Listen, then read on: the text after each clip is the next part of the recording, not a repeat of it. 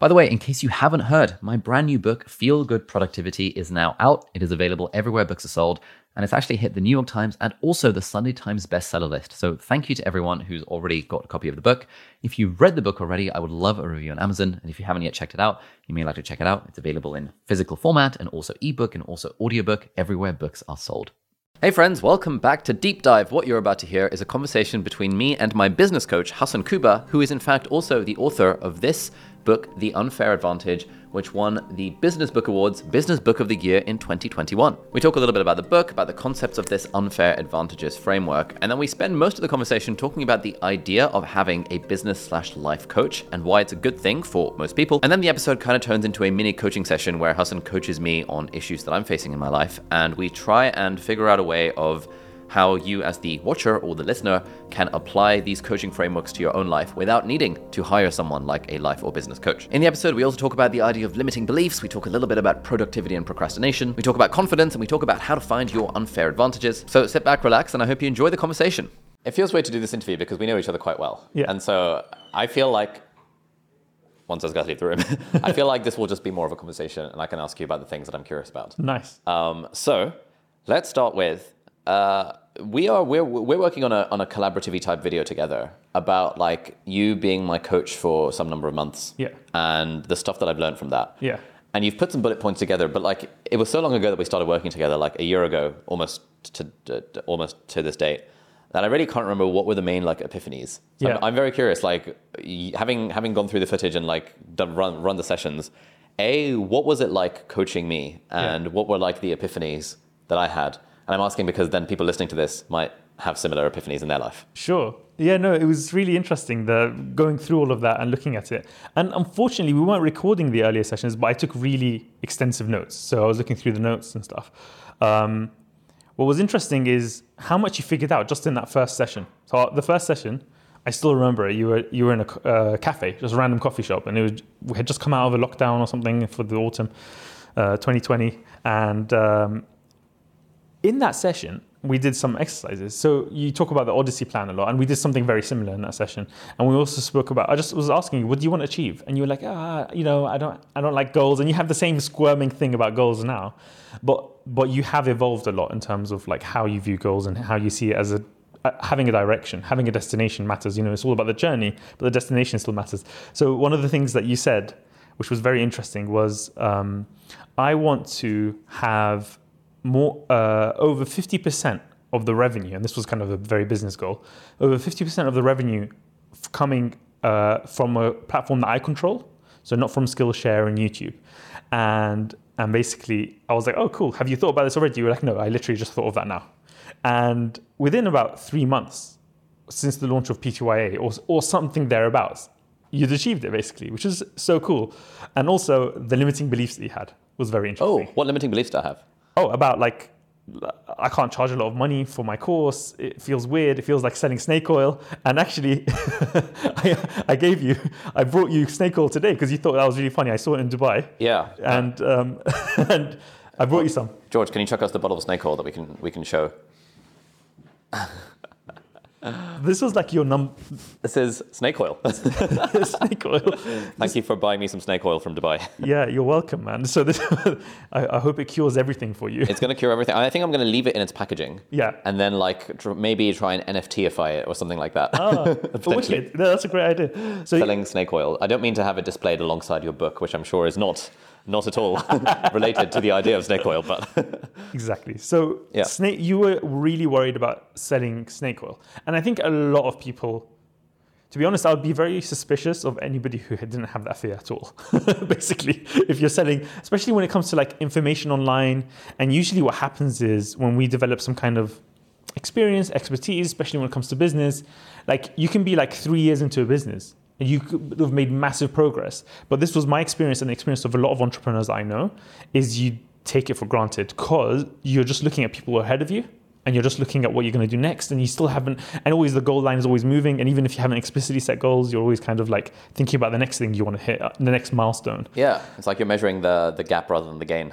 the gap rather than the gain yeah and even if you haven't i mean the gap is when you have a set goal but even if you haven't got a set goal i guess you just look for the next round number No, exactly. I, like I remember when I when I was first setting up the YouTuber Academy, and I was chatting to um, our mutual friends Tiago and David, who run courses as well, and I was saying like, why why would anyone want to hear from me about how to grow on YouTube? I've only got 1.2 million subscribers.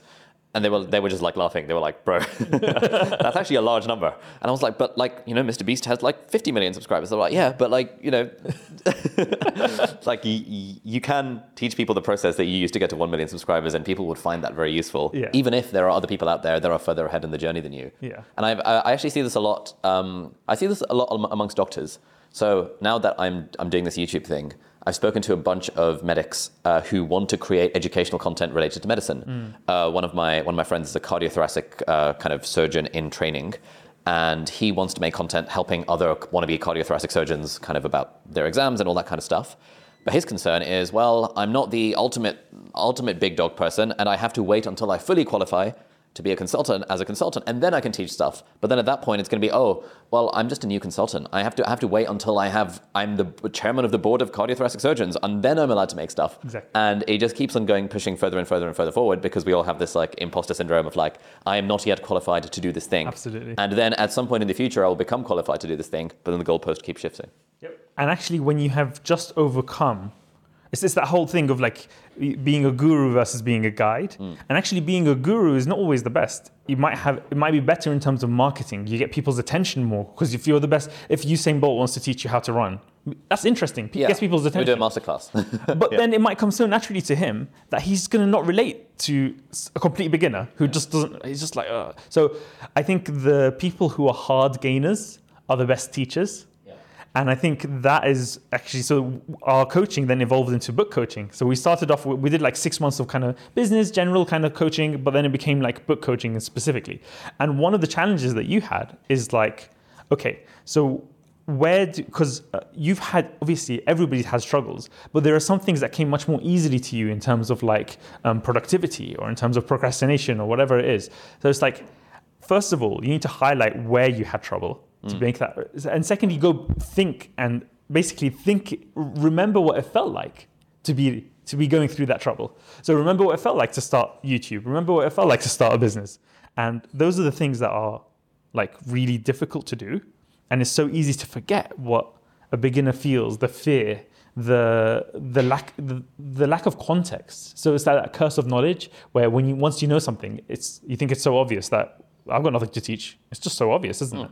So whereas we all have our own perspective, or we we worry that we're not original, we worry we don't have enough content, and reality is, I think part of that comes from just understanding how much value you can add. So once you're put into a position where you're actually helping or mentoring, mentoring is actually very helpful. Coaching, mentoring, because then you go, oh, okay, I can actually add loads of value.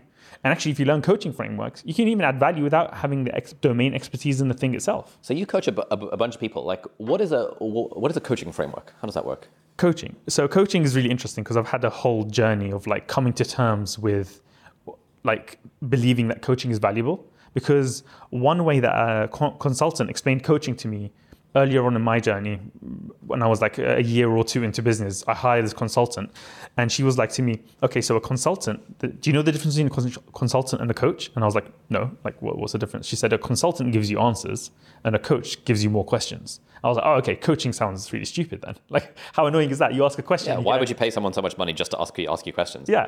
Uh, what's more annoying than asking a question and getting one in return? It's like, can you just tell me? Like, what, what is going on? So I always thought, no, you know what? Um, coach is an unregulated term. Um, there are every Tom, Dick, and Harry on like LinkedIn is like a life coach or a whatever something coach, and you just think, well, these twenty-year-old life coaches, what the hell do they know? And you just think it's like crap. So I always just, like stayed away from it. But what made the shift for me is starting to understand. And we were actually mentoring early stage startup founders. And we would just kind of, we didn't know any coaching or mentoring frameworks. We just did what comes naturally. You just give people the answer, you tell people what to do, you give them the advice, you tell them, okay, this is what I did in your situation. And then you start, I started to learn more about coaching in the value of asking questions and getting like the coachee to figure out the answer, to really think about it. It's almost like showing you're working in like maths when you did maths at school. It's like jumping to giving a student the answer straight away isn't going to help them. So the coaching is really valuable to do that. So I think that like the two main benefits of coaching Yeah. is number one is clarity because getting asked those questions back about what you're trying to achieve, what you're trying to avoid, why, and then just keep do we keep being asked why is very valuable. And by the way, if you guys see some of the episodes of Ali with Taimur and not overthinking, you'll see coaching in action because Ali, you've been doing that quite a bit, and it's been fun to see. Um, uh, so a coaching framework to answer. So clarity is number one. Number two is or accountability. So clarity and accountability are the two main benefits of coaching. A coaching framework is simply taking somebody through the idea of like, okay, what are you're looking to do, what what you're looking to achieve, what what do you want? Okay. Right. Asking why. What are you're looking to avoid. Asking why. And then, okay, based on that, what do you think is your next action? What's the highest leverage thing you could do? Okay, so what are you trying to achieve? What are you, why? What are you trying to avoid? Why? Okay, now that you've got this data, what's the next action that you want to take?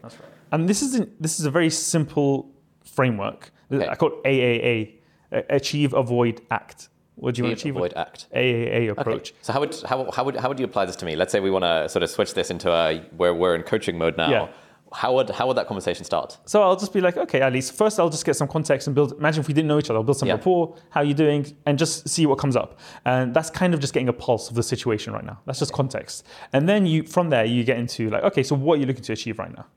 And, and I like Got to leave it Yeah. quite broad. Okay. I like to leave it quite broad, and then sometimes they go in what area, and it's just interesting to see what comes up. Right. So what, what are you looking to achieve right now? What am I looking to achieve right now? We are going to take a little quick break from the podcast to introduce the sponsor of this podcast, which is Curiosity Stream. If you haven't heard by now, Curiosity Streams is the world's leading documentary streaming subscription platform founded by John Hendricks, who's the founder of the Discovery Channel. And on Curiosity Stream, they've got hundreds of really high quality, high budget documentaries covering all sorts of things from science and technology to history and ancient civilizations to food and medicine and meditation and like all of the stuff in between. Now, the really cool thing about Curiosity Stream is that they support independent creators. And so there's this service called Nebula, which you might have heard of. It's an independent streaming platform that's run by me and a bunch of other creators. And on Nebula, we can put content like videos and behind the scenes and long form, longer form stuff without worrying about things like the YouTube algorithm. And so, for example, on Nebula, I have a bunch of exclusive content that you won't find anywhere else. We actually have the original season zero of the Deep Dive podcast, which started off as like remote Zoom live streams during the pandemic.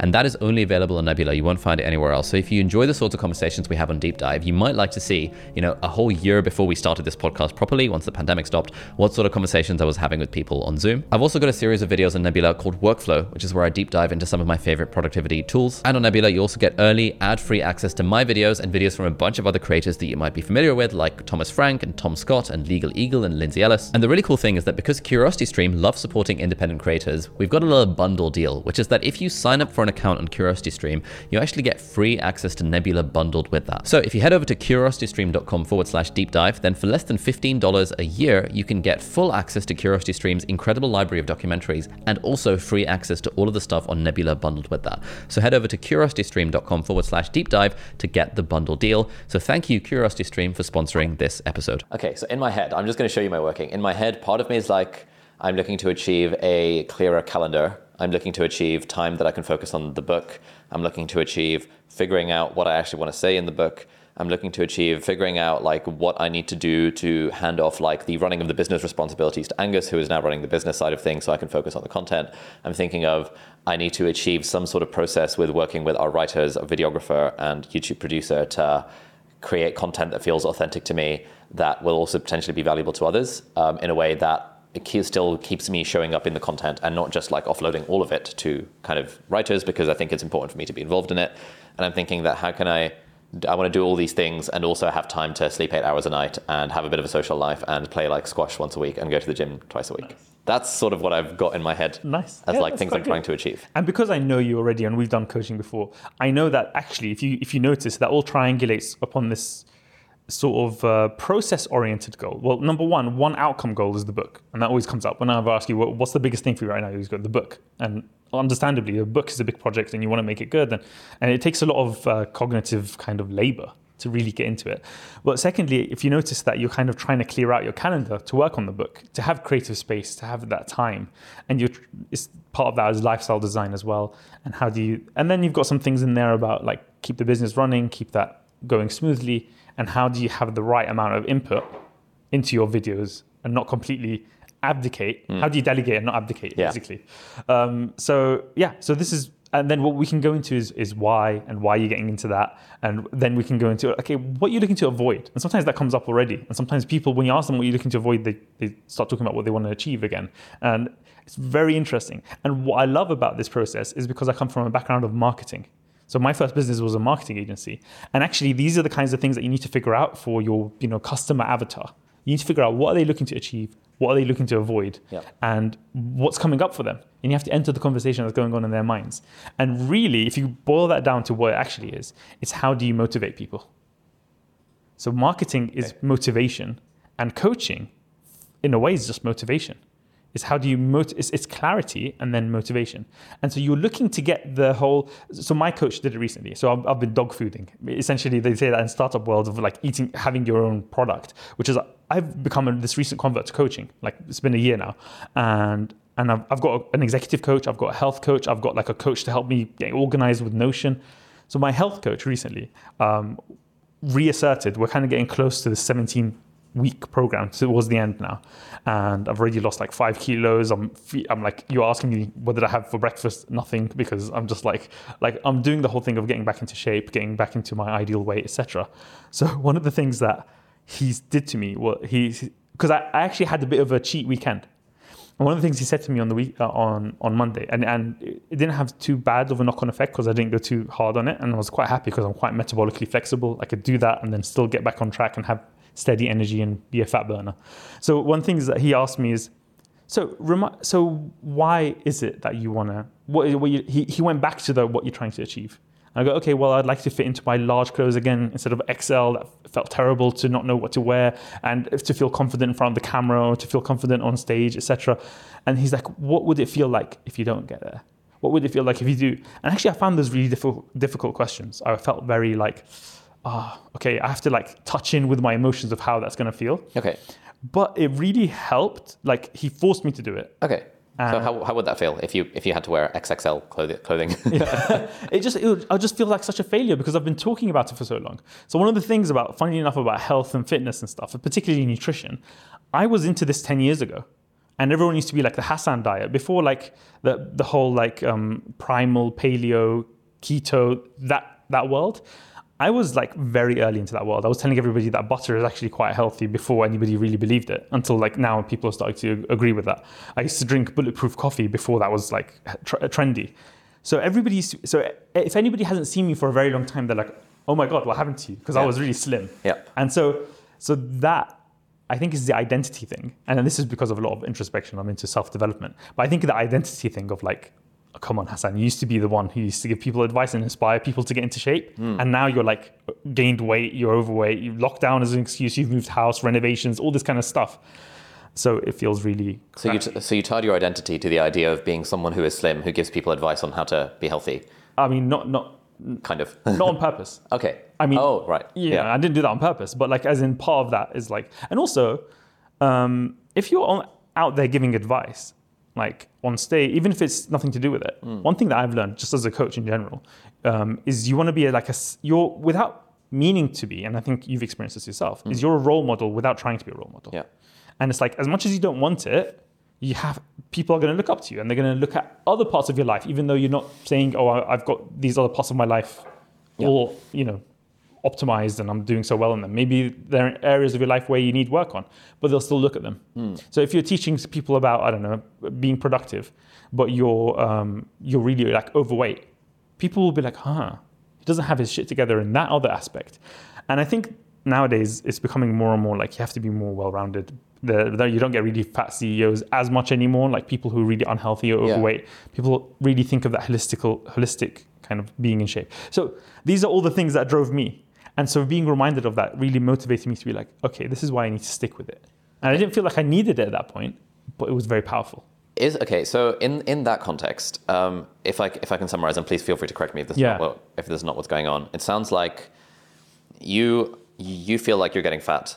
You have your identity tied to accidentally tied to someone who is slim and someone who's got their life together, someone who's healthy. Being fat, in, in your view, worldview, is not that, and therefore you are targeting the being fat thing.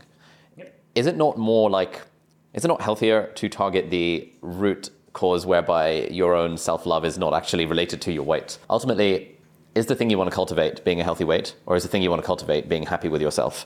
In which case, you could either change the change your weight, or you could change your, the expectation you have on your weight, if that makes sense. Of course, yeah, and that is something that I really think about. It's the value system. It's like un- underneath all of that, it's like, why am I doing it? Am I just doing it because society tells me I need to be a certain weight? That would be a very unhealthy. Uh, or potentially extremely unhealthy way of looking at it. And definitely, I wouldn't do it for that reason alone. Um, a big piece of this, which I haven't spoken about, which I've spoken to my health coach about a lot, is productivity, is energy levels. And I know that I've noticed it. Like you're much more lethargic when you gain weight, just overall. Like you, your body just isn't as energized. It isn't just Yeah. as energetic. So that's a big piece of it. Why, why do you value productivity? So again, I've done a lot of work on this, and I think it's it goes down. And, and I'll, I've just come back from Dubai. I've just come back from a trip, first Yeah. trip abroad in over two years because of COVID and the book launch and all of that before that. Um, and really, I was like thinking, okay, what am I doing this for now? I'm comfortable. Mm. Yeah. I've, I've, I'm I'm fine. Like now, what am I doing this for? And I think this goes back to like as and then you get into the cheesy stuff. But really it goes back to like i feel like i've found my unfair advantage. It's taken me till almost age 30 when i figured out communication and writing and creating content is actually something i'm really good at even though i don't have that much practice in. So clearly there's some kind of underlying talent there. And i go into that in the book of like i believe in talent. And this is a big shift from when i was younger and imbibing so much self-development and motivational videos and stuff which used to say it's not about talent it's just about working hard. You just got to work really hard. Talent doesn't exist. And i think no it does. And you have to find yours and it might take time and you have to experiment and it might not be so obvious straight away etc that's part of self-awareness Yeah. which is a huge part of coaching is self-awareness is developing that. So i feel like i've got this gift and i want to share it. Okay.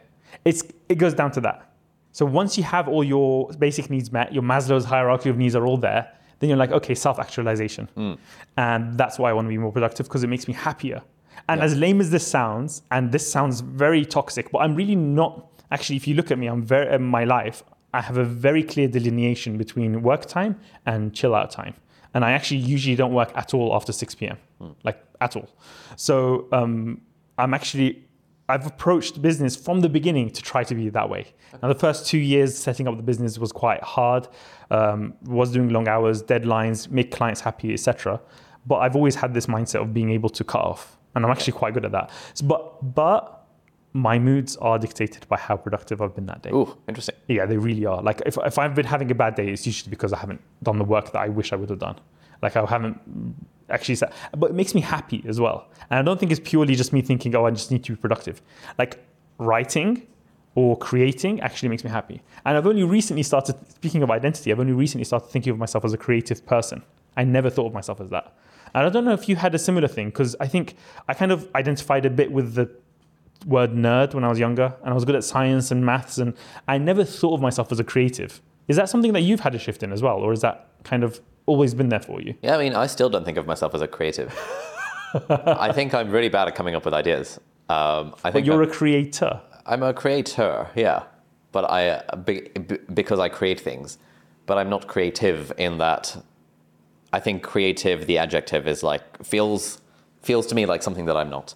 I think I'm pretty productive, but I wouldn't say I'm particularly creative. I mean, what's what's helped me get over that? Yeah. What you're describing is the whole Picasso thing of like good artists copy, great artists steal, and learning that actually design, art, all of that is all from influences, and nothing comes from scratch.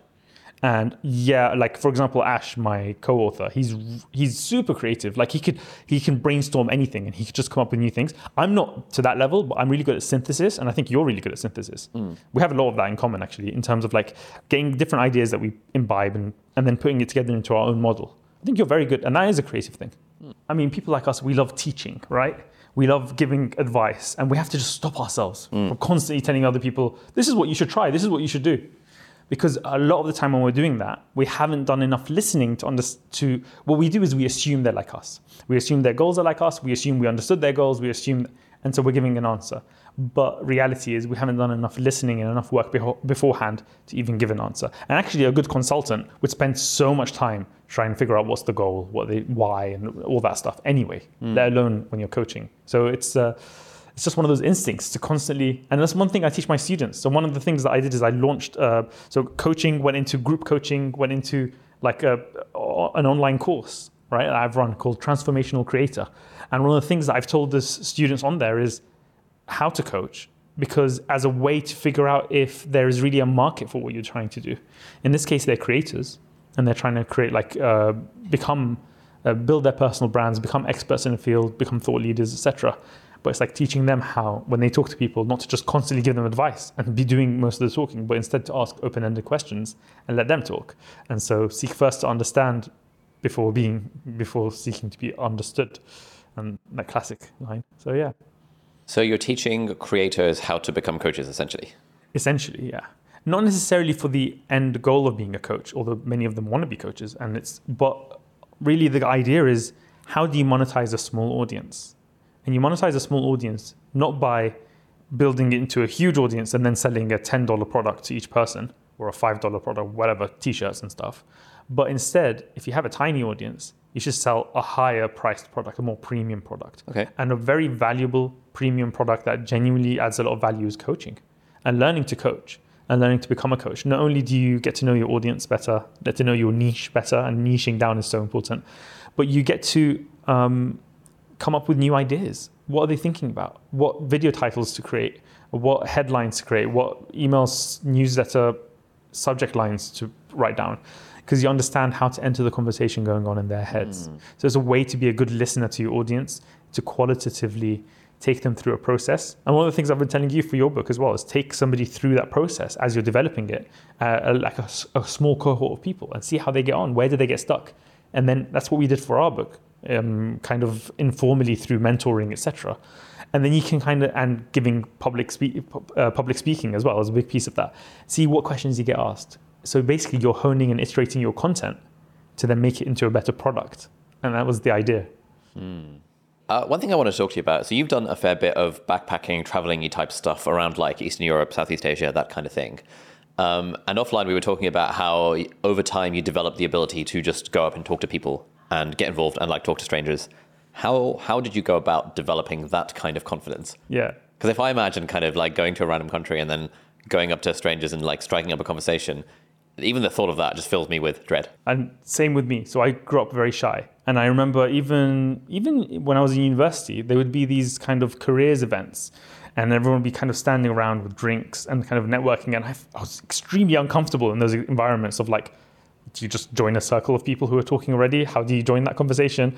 And that's something that I really started to read up about, or started to read up about social dynamics, started to read up about attraction and and dating and how that I, I still remember I saw an advert when I was 15, like sort of random. I was on like eBaum's World, which was this. I don't know if you remember that website, but it was this online gaming website, and it was like how to attract the girlfriend of your dreams or something. And I was like 15, super religious Muslim boy, not even having any intention of getting a girlfriend, but I was just so curious. And I, and I started reading and reading and reading about it. And I've learned so much. So it's like, it's quite interesting when nerds kind of put their mindset on the things that aren't necessarily nerdy, like social dynamics. It's really fascinating stuff. And I think it's really helped me in business. Um, so essentially, I really had to push myself outside of my comfort zone in that. I really had to just like uh, you get approach anxiety and you're scared to go and talk to somebody to go and strike up a conversation you know funnily enough like an interesting story just out of the blue that i just came to my mind i saw somebody this is around i don't know 2016-ish i saw somebody on the tube um, on the london underground and it was this guy and he was wearing this hoodie and it said Facebook on the shoulder. Mm. And this is before Facebook had a terrible reputation. I never really he was a huge fan necessarily, but I was kind of on Facebook at that time. Um, so it's not like nowadays the climate is now. Oh, oh that's interesting. Facebook. This guy, maybe, maybe he's a face. That's so lame. Is he a Facebook fan? Like he's such a fan. And I thought, oh, maybe he works for them. So I, I got on the same carriage and I struck up a conversation with this guy. He turned out to be like the global head of of uh, marketing, the global head of growth of Facebook. It was like a really high up executive at Facebook. And he was super friendly. And then he invited me down to the Facebook offices and I got shown around and he told me the story of how he used to, he was one of the founders of, um, uh, what was it called? A fire, something to do with RSS. So it was one of the R, uh, Feedburner, I think it was called. He was one of the founders of Feedburner, or one of the early members, and then it was bought by Google. And then he worked for Google for a number of years, and then he went to Facebook. And this guy's like now at Amazon and stuff. And it was just like, what a cool um, networking things happen just from talking to a stranger, like the serendipity that can happen from that. Another story based on like me getting over my fear of doing stuff like this is I got into university by doing this. I got into the university I wanted. I was going down this path of medicine and all this stuff at Queen Mary. I dropped out. I didn't know what I wanted to do. I decided after a lot of soul searching and drama, I talk about that in the book as well, but I decided to um, do economics and I wanted to learn about the developing world. I wanted to help. I'm born in Iraq, kind of came to the UK when I was three years old. I was like, okay, maybe I can help rebuild Iraq after the war and stuff. So I thought, let me do this course at SOAS University, which has uh, got an emphasis on developing economies. That'll be interesting. I'll learn about China, the Middle East, Africa, etc. Um, and but I actually was six months behind the UCAS deadline, which was like Oct- January fourth. This was in June, and I was also I didn't have the grades because I didn't do the right subjects and I didn't have so I didn't so by any stretch of the imagination I shouldn't have been able to get in. But what I did is I looked up the undergraduate admissions tutor, Googled him. This those days, Google like people didn't have their pictures online as often, but luckily he did. It was like this low res image of his face. It's just a headshot, and he was um, prof- he was this professor, and he was also the ungra- undergraduate admissions tutor. I went to his page, and he said student office hours, and this is goes back to the whole thing of like bending rules as well. I've always been a bit. I've never really liked rules. I have this. Maybe that's why I wanted to start my own business. Didn't like authority, so it was like, okay, I can't get into uh, this course because I don't have the grades, and I'm six months late. Okay, by any, str- I shouldn't even bother. But okay, let me look this up guy up and let me go and see if I can convince him. I could just go talk to him. So I turned up at like two, just like five minutes to two on like a Tuesday, which was during his office hours. I walked down, I got into the university somehow. I think they didn't have barriers at that time to get in. I went up to his, I walked down the corridor and I saw him walking towards me. And I was like, oh, uh, professor, can I, do you have a moment? He's like, yeah, sure. Thinking I'm a student coming for his student office hours. I sat down with him and I was like, okay, so here's why I want to study economics at SOAS. Here's why I want to do this. And by the end of my little spiel, my little pitch where I had I, on on the train over, I was writing bullet points and stuff in my notebook, and he was like, "Okay, tell the admissions office that I'm going to accept your late application." And then I even wrote my personal statement just for SOAS. I didn't even hedge my bets. I literally just said, "This is what I want." I sent it out, and he accepted me, and I got in. So this has really changed, like pushing past shyness and that fear of starting a conversation, fear of initiating, has helped me in so many ways. I've built up a lot of rapport skills, hmm. which has been interesting, which has helped me in business in so many ways. It's helped me with like dating and stuff like that, like just to be comfortable to talk and first dates and stuff. And I, so it's it's really changed my life. Like learning about social dynamics, learning about status, learning about like body language and stuff like that, and then actually learning is more of a m- mindset thing than it is about how you sit and how you talk and how you project your voice, etc. It's a whole journey. So, if, if yeah. you were to guide someone along that path, like what are the key milestones, key resources, key sort of things that helped you get from point A to point point B? it's there are some brutal truths that you have to accept when it comes to learning about attraction, and some of them feel a bit like, oh, sh- life shouldn't be this way. People should judge people, you know, on the contents of their character rather than how they look and how they come across and how I don't know how they behave and what. So uh, it's a whole rabbit hole to go down, but it's really understanding, particularly for men, to understand how. Well, actually, it's not because it's just about uh, okay, let me go back to this. I just realized it's not because when we talk about business, it also applies. It's understanding that human beings are hierarchical creatures. And that's a hard pill to swallow because we want to feel like we're an egalitarian thing and everybody's equal and we try our best to make it that way.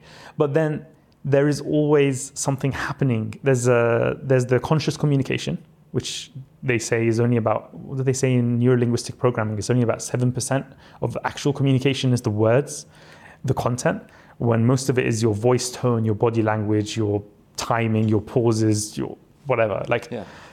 so under, starting to understand communication. So I've been fascinated by this persuasion, communication. It goes back to marketing. It goes back to coaching. It's just understanding how human beings work.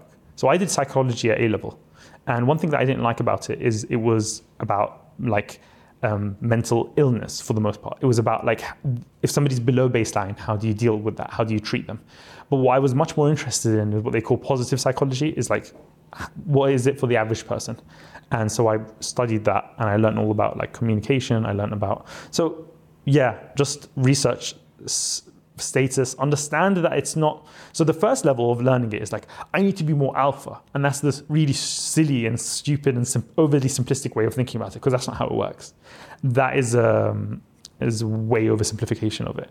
It's actually much more subtle, and it's actually you kind of go full circle. Oftentimes, you think that you have to like you know do, do this and you, you know that that stereotype of like somebody trying to be more confident than they really are but once you start to understand it's more about self-esteem and it's about deeper transformation that is actually what changes things uh, another person is Mark Manson as well that used to talk about this stuff a lot which i actually haven't learned about his content but le- i learned about it a little bit from you and i think he's really on the right track i, li- I like this, his stuff anyway um, so that might be a good place to start um, yeah, I've kind of, it was a long time ago. It was before I got into business. I was like, I was obsessed with this. I was like, why do I care so much about popularity? Hmm. Why do I care so much about like how I come across? Why do I feel so um, inadequate or insecure? You know, that, was a lot of my younger kind of teenage years. I had a lot of that issue. So I want to change gears a bit and talk about talk about the book. Um, I've already done a video talking about the book, so I, I kind of want to talk to you more about the meta the meta game of, of Yeah. the book. Um, how do you deal with negative reviews? it's funny. This goes back to that whole uh, kind of maybe some people are wired, not literally necessarily genetically, although that plays a role, but maybe because of an inclination. You're always interested in it and you always uh, learn about it. So, one thing that I've always been interested in is um, like celebrities and how they talk about how they deal with fame and how they come across in interviews and stuff. So like one person speaking of like social dynamics was interesting when he was younger and he still is very interesting is Russell Brand. So I'll, I'll like I'll be like okay I'll look on YouTube and I'll just see every interview of Russell Brand and I'll just learn that and I'll kind of I have this um, immersion approach to life of like immerse yourself in something to learn about it and I really think that's a good way to learn things to model others and immerse yourself in something. Um, so one thing that I learned is from celebrities talking about haters, and obviously for them it's much more extreme. Like um, they'll have a lot of people that really love them and a lot of people really hate them. So I think I've, um, so I think I've imbibed that so much that I was okay with it. Like I was okay with negative comments. One thing that was quite challenging is that when the book came out, the day it was launched. So this was this whole thing. This is our first book. It's going to be published. All this. The day it was launched, literally, like I think it was like I can't remember now. It was dozens. It was like a, or close to hundred review reviews and ratings came out for the book on the day it launched, which was like already weird because like how could people have already read it? And they were weird. Like for example, s- some of the reviews would be like positive, but then it'll be like two stars, and then some of them were just random. Some of them were four stars. Some of them were one star. Yeah. And we're like, that was weird Yeah. there's some bots, something's happening. There's some bots happening or something going on because they can't have already read the whole book. It's, Yeah. it's only just released today. It's not like we're that famous to have this huge marketing push that people are ready to buy it and stuff. So um, that was difficult. And then, but at the same time, it was just like, oh, these must be bots. Something weird is happening here. So we got in touch with our publishers and we're like, oh, by the way, there's a duplicate. There's also a duplicate um, book issue where it was like there was two listings of the book and one of them had all these negative reviews. We're like, there's these weird bad reviews of the book, but they must be bots uh, because people can't have read it already. And also, there are two listings. Can you please merge them together, but or, or sort out the listings, but don't bring the bad reviews into it because they're not good anyway. I don't want to start off with bad reviews for the book. And so, what did they do? They merged the and the reviews came along with it. The bad reviews came along with it. So it was like, oh, okay, all right. Well, anyway, so we just have to get on with this. So I don't know. It's it's almost like I just wasn't that affected by it. I just told myself that this wasn't it, and it's not going to be right for most people.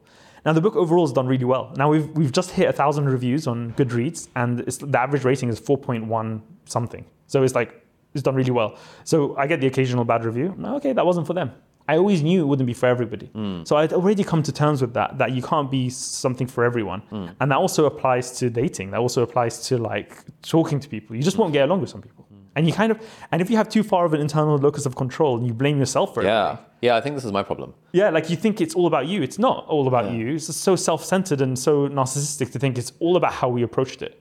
They might be having a bad day. They might just have a personality clash. They might have just, I don't know, whatever. They, somebody might have passed away recently in their lives. Who knows? I don't know. So yeah, it was. It's part of that. Is to think people have their own shit. Mm. I'm not gonna can't appeal to everybody. Mm. And to understand niching down, to understand that actually being polarizing can be a good thing anyway. Yeah. And to understand that if you're if you want to please everybody, then you're going to be so bland and blah. No one's going to be into what you're doing. Yeah. Yes, I'm so uh, as you as you know, I'm a fan of systematically breaking things down. So it sounds like kind of your your strategy, as it were, for dealing with the negative reviews. Number one, understand that you want for everyone, and that's okay. Understand that it's really not about you a lot of the time. Maybe it's just it was it wasn't right for them. Um, two, you said that you had this bot issue, which you can just sort of write off.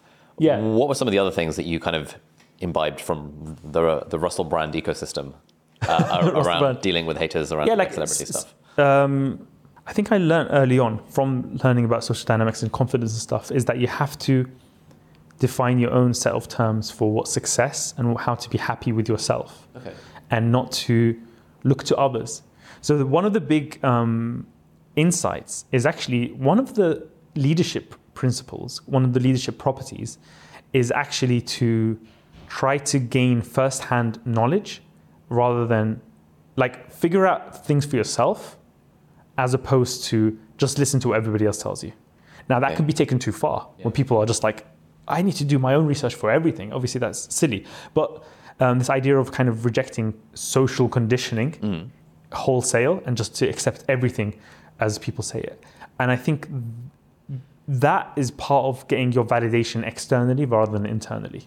And if you can start to build your internal validation and start to be pleased with yourself according to your own criteria, okay, I'm going to be happy with and and I've kind of consciously set my criteria to be productivity based. Yeah. And as I said, I'm honestly really not that productive of a guy. And I and I really relate. And I've told you this before. I really relate to the whole Tim Ferriss thing where he's like, people really want to. Um, journalists always want to follow me around for the day, and I always say no because it's so boring. I'll just be me pottering around in my underwear, wasting time and just taking too long in the bathroom and things like that. so it's like that's my life. That's, uh, that's uh, so. I think that's that creative thing of like we're not very systematic. We're kind of and one of my coaches has been telling me like this is how you're creating. You're doing these other things that in the meantime, and you and you- and I'm the way I am. I'm constantly and I'm the 2x learner as well.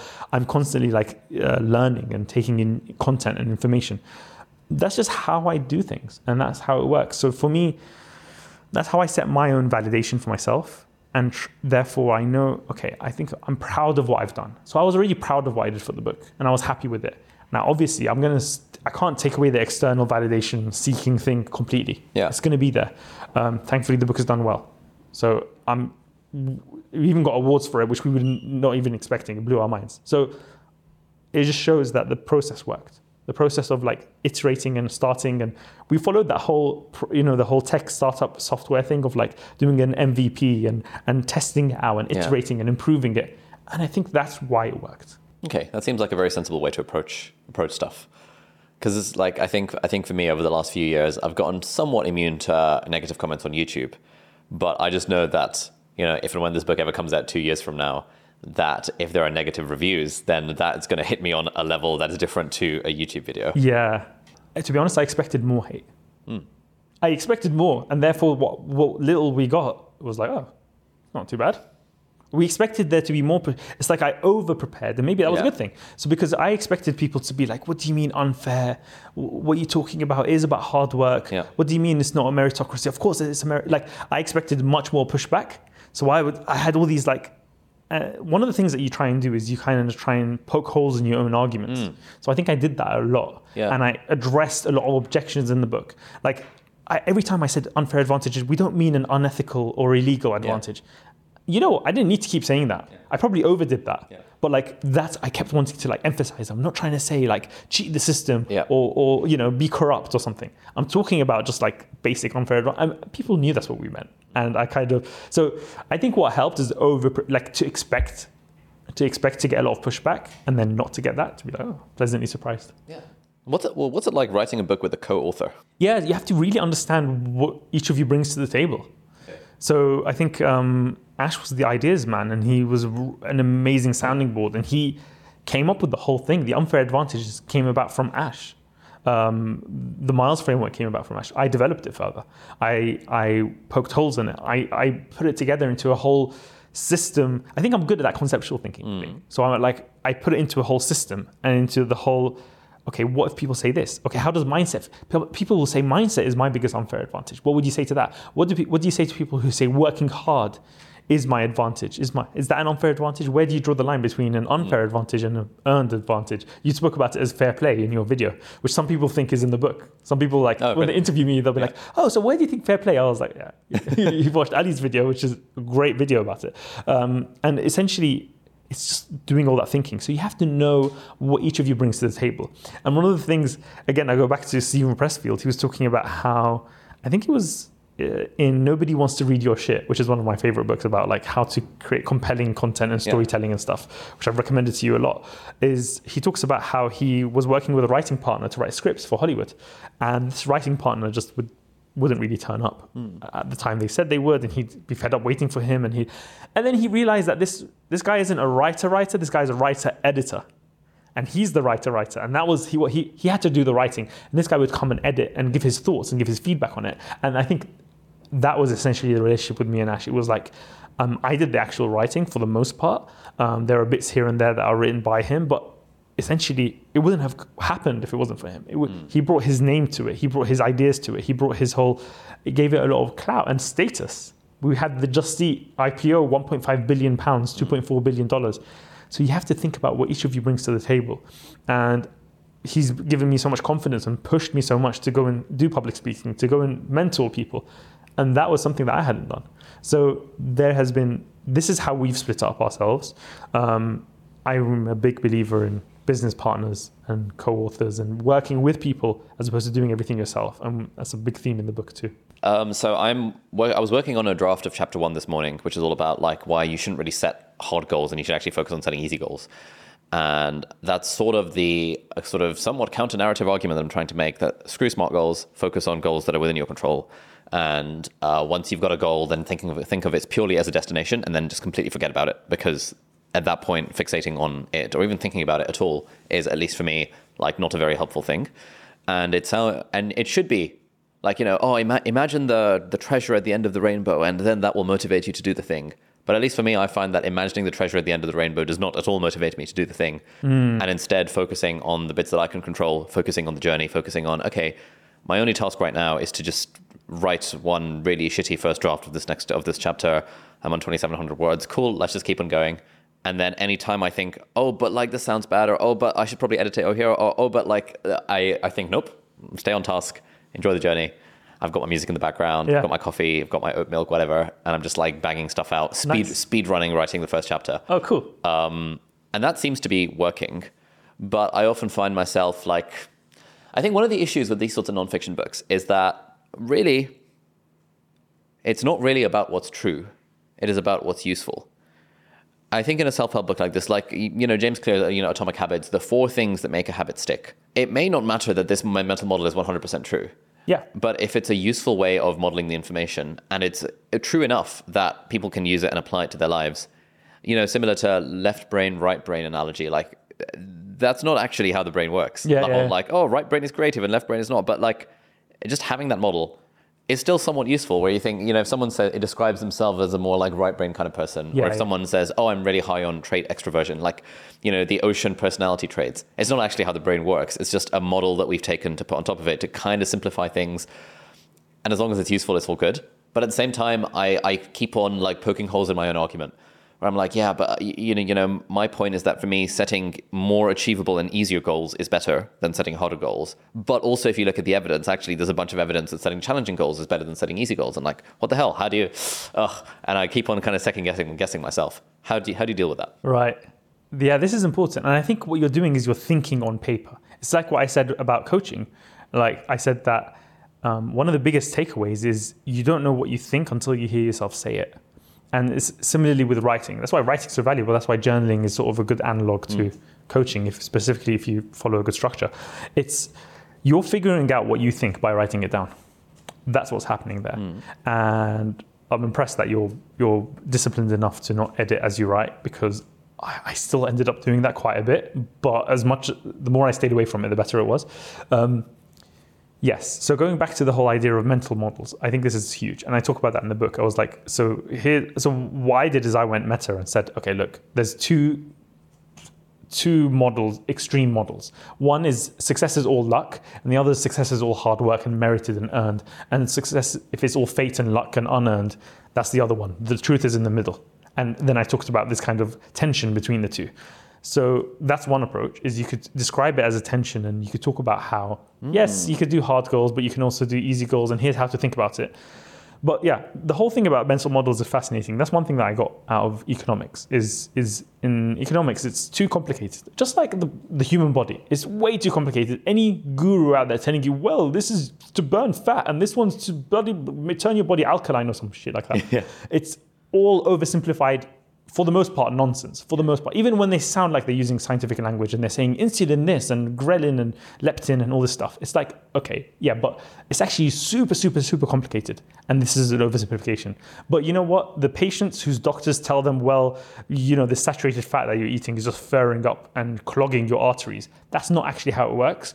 But if it's a simple model for them to use and if saturated fats were actually bad which is very it's a whole other kettle of fish. But the point is that you want to help people to change their behavior and transform. So this goes back to the online course I'm doing. So you could be a YouTuber and you can be an educational YouTuber. Obviously, you could do comedy, you could do whatever, you could do drama. The point is to be an educational YouTuber is a whole category.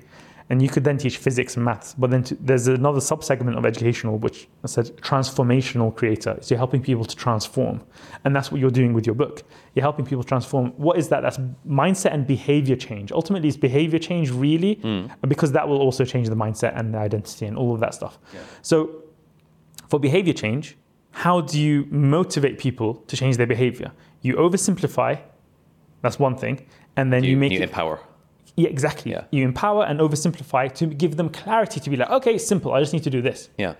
Um, now that's an overly simplistic, you know, self-help book, which does that. It's kind of too can be too far. So you might want to make it deeper and talk about how the people go back and forth. But here's what's worked for me, and here's what I want to do. So the the phrase I always like to go back to is the map is not the terrain, or the map is not the territory. So whatever you're mapping is not going to be the actual thing. Otherwise, it's a useless map. Imagine you had a one-to-one map that had every single detail.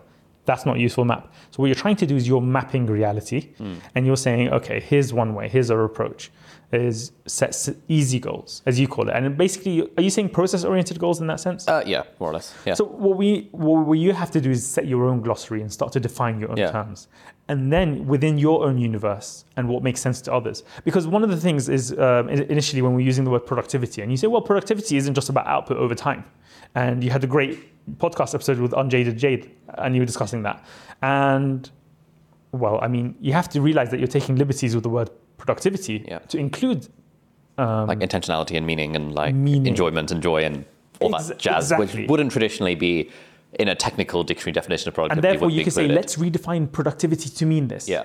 And then I can do what I want because and now then you I've do laid out my. you've redefined it Got it. So and I so think- when I'm thinking like screw hard goals, set easy goals, then that's like the clickbaity title, which kind of be like, oh, that's interesting. Yes. Um, like or like smart goals are dumb. Here's here's here's how you set goals instead. But and then they're like, okay, I, that that encourages me to read on, and then it's like, okay, there's some nuance here. like there's a spectrum. As with everything. as with everything. Exactly. Blah blah blah blah blah. Here's how I like to think of it. Yeah. Here are some people who find this this approach useful. I personally find this approach useful, and I think the balance between them is like 10% of my goals. I'm happy for them to be outcome based, but 90% I want to be process based. And for me, I personally find that that's the best Yeah. sort of whatever. I had this exact same thing when writing the book. I was, Yeah. I'd be writing a chapter and I'd keep, keep going back and forth with my arguments. Well, nevertheless, but although, Yeah. and, and it's just constantly hedging and caveat, and it's like, okay, but you need to figure out what you're trying to say here. Hmm. Uh, but you have to, I feel like you have to go through that thrashing as part of the process. Yeah, You're I now thought- in that thrashing mode where you're like, ah, back and forth, back and forth. Yeah, I find that as I'm writing, my my thoughts are solidifying, and I sometimes find myself just like, oh, that's that's actually a really good point I just made. Like, where did that come from? And then I think, oh, it, and and and so now it's like one one one issue I'm having right now is that for a lot of the a lot of the chapters, I don't feel like I have enough content, and so I'm tempted to you know, I was figuring out my Calendly link, figuring out, okay, who can I contact to help me in these in these in these domains. I now have sufficient clout that if I were to email like a university researcher who's done publications about goal setting and be like, hey, I'm writing a book published by whatever, whatever, whatever, I would love to interview you, they'd probably say yes. Uh, but then I was thinking, maybe that's actually even that is just procrastination. And my first step is to just get stuff down on paper so i know i can just like expunge my own brain of everything that i think i want to say. And then when it comes to the editing stage, we can look at where the, the, the, argument's going. I can sort of team up with my editor times twos to figure out, okay, what are we trying to say here? Where do we need extra evidence? Where do we need an expert opinion? And now let's reach out to Professor whoever from Stanford who researches goal setting. Uh, it's not an academic paper, exactly. Mm. It's not you're not you're not doing research and running studies and then you know publishing your findings. That's not what, what yeah. writing a book is. Writing a book is actually just about helping people to level up in their lives. It's a self-development book anyway. Yeah. Yeah, I think like m- maybe people listening to this will find that like a tough pill to swallow. I wonder, because I feel like I, I, I feel like there's there can sometimes be an attitude that like self help books are a bit of a scam, and I guess what we're saying is like well yes yes they are a bit of a scam because they're not like hundred percent true, but it also depends on like what's what's what's the objective. Like it is a bit of a scam to say well the only thing you need to do to lose weight is like eat fewer calories than you consume it, it's more complicated than that. But really, if that's the thing that gets you to lose weight, like the, the objective is to lose weight. The objective is not to have a perfectly academically rigorous work of art. Exactly. Or like the insulin hypothesis of like, it's all about insulin, it's all about carbs. The reason you're not losing weight is because you keep eating carbs. And if your insulin is elevated, then your blood sugar can't be, uh, your sorry, the glucose can't be released, or the mm. fat, the fat is trapped in the fat cells. And it's like that model really helps a lot of people yeah. to lose a lot of weight but it's not strictly true. Mm-hmm. It's actually much more complicated. It's kind of true. There is there is some of that, but there's also the calories thing. And actually, you can eat you know um, a low fat diet and lose weight, and that can totally work, even though it's harder. It's just hard in my experience, and in most people's experience. It's, it's much harder to stick to a low fat diet than it is just. But then also, fat is got vitamins, and the point is everything. Now, if you go to economics, there are people out there say economics is a complete scam. They couldn't even predict the 2008 crash. What's wrong? What's, what's the point of all this? It's all just it's all just mental masturbation. That's, that's all it is. It's just constant. And actually, if you think about social studies, oh, um, or social sciences, I mean, oh, it's all a scam. Yeah. It's all a complete scam. You can't. It's not a hard science. It's a soft science. It's all complete nonsense. It's all just twiddling. And I mean, there's some truth to some of that. I think there is. Well, there's also a lot of value in it too. So you really have to understand the nuance of everything, and that can be said not just about self-development books. It's actually, in fact, that's actually more practical than a lot of the things I just mentioned. Yeah. Which you can think of more as scams. Uh, at the end of the day, when you go into really theoretical physics models, I think you have the same issues. I'm, I'm not sure, but I think so. so yeah, whatever. even maths at that advanced level becomes extremely theoretical. You start working with imaginary numbers and stuff. But yeah, it's it's a case of like understanding what it's for. Yeah. Understanding that you're just it's really it's like you're on a book is sort of an immersive experience where it's like it's almost like a good way to hone it down is into a TED talk. Like mm. one way to think about what you're trying to say is, uh, what would you say in a 20 minute TED talk? I would actually encourage you to do that. I did that for, for our book. It really helped. It really helped to distill, okay, what is it in a nutshell? Yeah. How do I put this across? Yeah. Um, mm, and yeah, so it's, yeah, so I think I think I've got the 20 minute TED Talk version because the way I was thinking of it is what would I say if I were making a video about this? Right. And then now my next question is okay, I know what, I, what I would say in a video about the whole book. And in fact, over the last few months, being I've been interviewed on a few podcasts where I have basically delivered the book in 10 minute bite sized format. Nice. I'm like, okay, cool, this makes sense on a broad level. Now what I'm thinking is like, okay, for each individual chapter, what would I say? How would I make a video about this topic?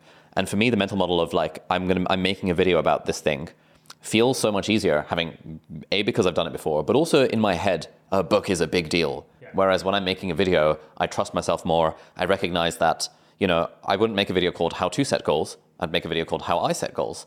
And all of a sudden, I have artistic license to say whatever the hell I want because it's obvious that it's this is not me trying yeah. to be an expert and give you the give you the goods academically.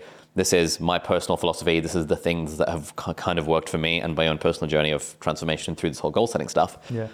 And so when I think about it in video format, I think I, I, give myself more permission. When I think about it in writing a book, it feels harder. And so I think it kind of, kind of comes back to this idea of lowering the bar, lowering the stakes. Yeah. In a way, setting easier goals. It is an easier goal for me to set, just to say, I'm going to make a video about this topic of goal setting. Mm-hmm. It's a lot harder goal for me to say, I'm going to write a book chapter. And so, can I hack my brain into thinking that really what I'm doing is creating a video and then leave it to the editors to remove the in this video and replace it with in this chapter and all that kind of stuff? whatever works. I feel like a lot of self development or um, getting past procrastination or productivity or whatever is just mind hacking. It's sort of just trick, tricking yourselves with little things, tricking your mind. Um, I think I read about Michael Jordan. He would find a way to motivate himself for every single game that he played. He'll just do so. He'll, oh, there's probably a kid up there who's never seen me play. He's come for the first time to see Michael Jordan play. Let me show him what it's like. It's like he has, like, there's people you have to actually actively it's like in a relationship you have to actively work on the relationship. Yeah. i think we all just assume that yeah it should work. If you're in love it should your Yeah. soulmate and it should work. You have to actually actively do it. Yeah. and the same thing with just getting our brains to work how we want them to work. We have to fool our brains. It's a weird concept because Yeah. it's like isn't our brains ourselves? But it's not. It's Mm. yeah, so we have to do what we can and whatever works works.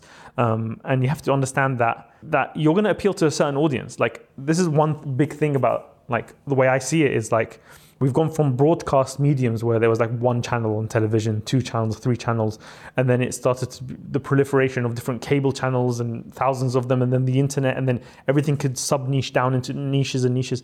Uh, and if you look back on like self-development world in the 80s 90s it was like Tony Robbins with cassette tapes and he would try to do a one size fits all for everybody listening.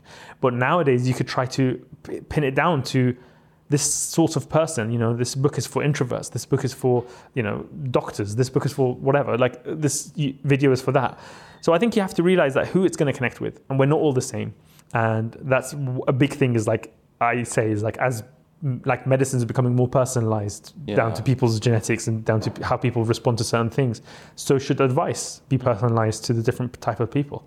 And so a big piece of this is going to be what worked for you and it's also going to be to for you to do a dry run ali i'm going to push you again to do that because you have to try it on a group of people and it, it's fine if it's your fans because that's kind of who you're targeting. Is that Yeah. that's your niche in a way.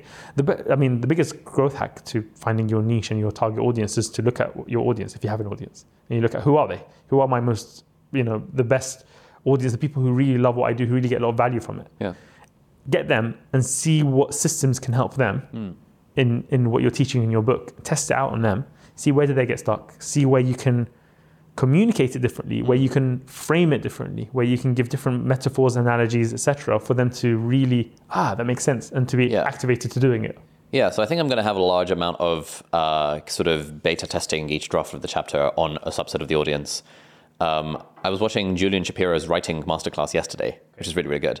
Um, and he talks about, he just invented these terms, but they're really helpful. Again, like fake knowledge, that is actually really helpful. Uh, the, the dopamine intro and the dopamine line, line count, uh, where his model is basically what makes good nonfiction writing. Uh, and it's 75% of it is novelty. Like if someone feels like, oh, that's novel, they get the dopamine hit and they want to keep on reading. Interesting. And the other 25% is like the storytelling and the how you deliver it and stuff. But, but, but really, it's about starting with novelty. And so his thing was when he's deciding what to write about, if he's researching something, he's as as he reads a book and highlights something, uh, or he makes a note, he scores it out of five in terms of how novel he found it at the time, because inevitably a year later, when you look at the same information, you're like, obviously I knew this all along, and you start to you get you hedonically adapt to your own level of knowledge. So what he does is that the introduction needs to be sufficiently novel, either in terms of being counterintuitive or in terms of being counter narrative. Like counterintuitive as in you thought this, but actually this thing. Counter narrative, everyone is telling you X, but actually Y. Let me tell let me explain. Boom. And then people are like, ooh, okay, they get the dopamine hit and they keep on reading. Um, and what he does when he's giving asking people for feedback is that he just sends a doc to each person and he says, All I want you to do is just highlight the bits where you thought, Whoa, that's interesting. That's literally all I want you to do. Because he was like, eh, asking friends for writing feedback is kind of hard. Like, everyone's going to tell you different things. No one really knows how to give feedback. But he asked them, What did you find surprising? Then, bang, you sorted. Uh, David Perell has this other one, like the, the Cribs method, like, you know, highlight bits that were confusing, repeated, insightful, boring, or surprising, something like that. And then, and then for people to give you feedback, all they have to do is go, go through the thing with a highlighter in different colors. So I'm definitely planning to, to do a lot of that style of things. Um, I think in an ideal world, I would have like my own coaching cohort and take them through the process and get real time feedback and stuff. I feel like I have l- little enough time in my life already that adding the additional ball ache of that would be probably too much effort. But feel free to disagree with me. Am I bullshitting myself? Definitely, because you keep telling me that your number one priority is the book and you want the book to be good. yeah. But then you won't, you, that's too much effort to make the book Do you, good. do you think the book would be significantly better with a live cohort than it would be with people giving me this kind of feedback on the writing? 100%. Really? Because Why? I think, because what do you actually want from the book? Like, a big piece of it is people going, this is a great book and Mm. it's very readable and uh, it's a page turner. Okay, so that's that's great and that's a brilliant goal and I completely agree with that and endorse that. Yeah. And you'll get that from people Oh, the writing feedback, one. Yeah. Yeah. But for people to actually transform their lives from Yes. it and to get genuine long term, like, oh my God, I've really got to recommend you this book. It changed my life. Yeah. As opposed to, yeah, it was a great read. Yeah. Now, that is when you're really thinking about the long tail. That's when you're really thinking about value. Like, ultimately, it all goes down to this what is value? Okay. Okay. So let's say I want to do a dry a dry cohort, a dry run. How would you suggest I approach this? You know what? Like, uh, yeah. don't forget, you can actually, you, you obviously need to be heavily involved. Yeah. But you, the, you don't need to literally be in every single part of it. Yeah. Actually, in a way, in a way, if you delegate some of the teaching or coaching or whatever, however we, we find the delineation between teaching and coaching, mm. because there are different things, obviously, but you want your system to actually be teachable by somebody else as well. So that's an extra layer. Hmm. We have five writers on the team. You have five writers. Could be like, hey, George, do you fancy uh, reading this thing that I've written and getting my philosophy on goal setting and try teaching it to, to some people Yep. over a Zoom call and see what happens? But also remember that writers are not necessarily teachers. Yeah. So think about teachers and think about coaches. And obviously, you, get- that can be obviously that's teachable. That's a, a, a learnable skill. Um, but it might not be what they want to do. Is what I'm trying to say. Okay, so let's say I'm sure. okay, so let's say I'm because like for example, we've got a live cohort of YouTuber Academy running right now. Mm-hmm. At the end of the live sessions, I could just be like, guys, feel free to stick around for an extra half an hour, and I want to test some book ideas on you, for example. Yep. And then there'll be several dozen to several hundred people on a Zoom call who will then be receptive to giving advice and feedback and stuff. Yeah, I mean that's the thing. You have to think about what is the end result that people want out of your book. Yeah. And you have to really figure that out, and then understand that okay, if this maps onto the part-time YouTuber Academy for people trying to start a YouTube channel, Yeah. etc. Oh, it does actually. Yeah. If it does, then do that, but then also try and test it with people with different goals as well, just to Yeah. just to give it No, some more, yeah. to, to give it some testing. I mean, Oh, I've got yeah. a bunch of smart people would, that could probably point me in the direction of resources. listen, I would stuff. totally integrate it into your syllabus. Yeah. Why haven't you? Good point. I could do that. How hard can that be? Yeah, just integrate what you're going to teach in the book into the PTYA syllabus and um, see how people respond to it. Yeah, um, we didn't we didn't actually use many beta readers. We Yeah. didn't actually do that process much. Yep. Okay. A little bit, but not hardly. Yeah, because I've kind of got some of the ideas in my head, and so I could just incorporate them into some of the sessions Hmm. and be like, interlude, goal setting. Yeah.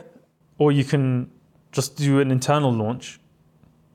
You could just do it to your newsletter subscribers. Say, hey, if you want to join this cohort, I would kind of, I would, it'll just be cleaner to do it separately. I know you want to integrate it into something else, Yeah. but you can make it very minimalist.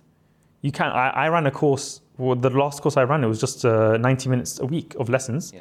and then an hour of coaching. oh, I've got it. I've got it.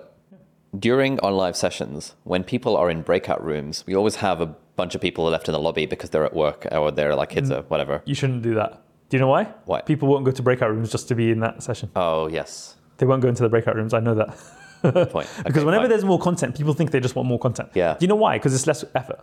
Yeah, it's less effort to just sit there rather than engage I'd rather just rooms. consume content. Yeah. If you give me the choice, well, I used to- I content, used you to get the- literally- yeah. This is quite nerdy. I used to literally read science textbooks, and then when it gets to the exercise, which is the homework for that night when I was a kid, Hmm. I'll just be like, eh, and I'll turn the page and I'll keep reading science textbooks. Yeah. And I think one of the reasons that I did well in sciences because I used to like reading the textbook, but I didn't used to like doing the exercises, and it would have been better if I had done Yeah. them, but it was all right. Okay. Um, yeah, I really think. Well, we can come up with something. Maybe Yeah. we can. I, I don't mean, mind. I don't mind collaborating with you on it. Okay. Yeah. Yeah, how do we do it? I'll do it. We'll, we'll, we'll, we'll figure out something. Cool. We'll do some course design. Maybe coach that cohort or something. Yeah. Figure this out. Yeah, just do it as like a free thing. Newsletter subscribers, post it on Twitter. Be like, If you have to then explain, like, let's say, just as an example, Yeah. I don't know about my schedule, etc. But we'll figure this out. But let's say, imagine I do it. So you have to then distill that knowledge to me, and then Yeah. I'll be like, Ali, wait, what? Yeah. I- I'll, I'll already be picking holes in it just for me to understand it. Yeah. And then I'll go through another thing for me to explain it to students, and then we see how they respond to it. Mm. Yeah, Even more hands off for you, that's very good. because it should be kind of viral. Like it should be able to transmissible. It should be quite transmissible. Okay, interesting. Yeah, that could work nicely. Yeah, because I kind of know what I want to say for each chapter. You want to see where people get stuck when they're Yeah. actually trying to put into practice, So- and then and then also, And then you can you can that- turn this into an online course. Yeah, I mean, yeah, I, I, I plan to at some point, but like, yeah, but then it, it's even more well designed for it. Hmm. But then, but don't. I'm not taking anything away from how important it is to get feedback on the writing. oh yeah, I mean, that's book- the whole separate thing. That's like the what makes it a page turner, what makes it interesting, what makes it actually good. but but actually, but that's not the that's thing that makes it- easier. Yeah, it is easy. The stylistic bit, you can hire people who really. You can hire joke writers. You can hire storytellers. You can. I mean, I'm not saying necessarily this is the approach, but I'm saying the core of it is Yeah. Mm. how you can help people to transform and to change their mind. You know, books don't have to be like an online course where you literally change your life. Yeah. They don't have to be. Sometimes they're just a refreshing new take on something. Yeah. Like one of the things my writing coach says is that just think about what is the smallest transformation that you want the reader to have when they like if they could only take away one thing, what would it be? And for that, it would be the phrase "make it fun." Uh, if they could only take away two things, it would be "make it easy" and "make it fun." and honestly, if they just take away those two concepts, that will transform their productivity forever. Um, and now I just need to convert that into actual stuff. Nice. All right, so that's it for this week's episode of Deep Dive. Thank you so much for watching or listening. All the links and resources that we mentioned in the podcast are going to be linked down in the video description or in the show notes, depending on where you're watching or listening to this. If you're listening to this on a podcast platform, then do please leave us a review on the iTunes store. It really helps other people discover the podcast. Or if you're watching this in full HD or 4K on YouTube, then you can leave a comment down below and ask any questions or any insights or any thoughts about the episode. That would be awesome. And if you enjoyed this episode, you might like to check out this episode here as well, which links in with some of the stuff that we talked about in the episode. So thanks for watching. Uh, do hit the subscribe button if you aren't already, and I'll see you next time. Bye bye.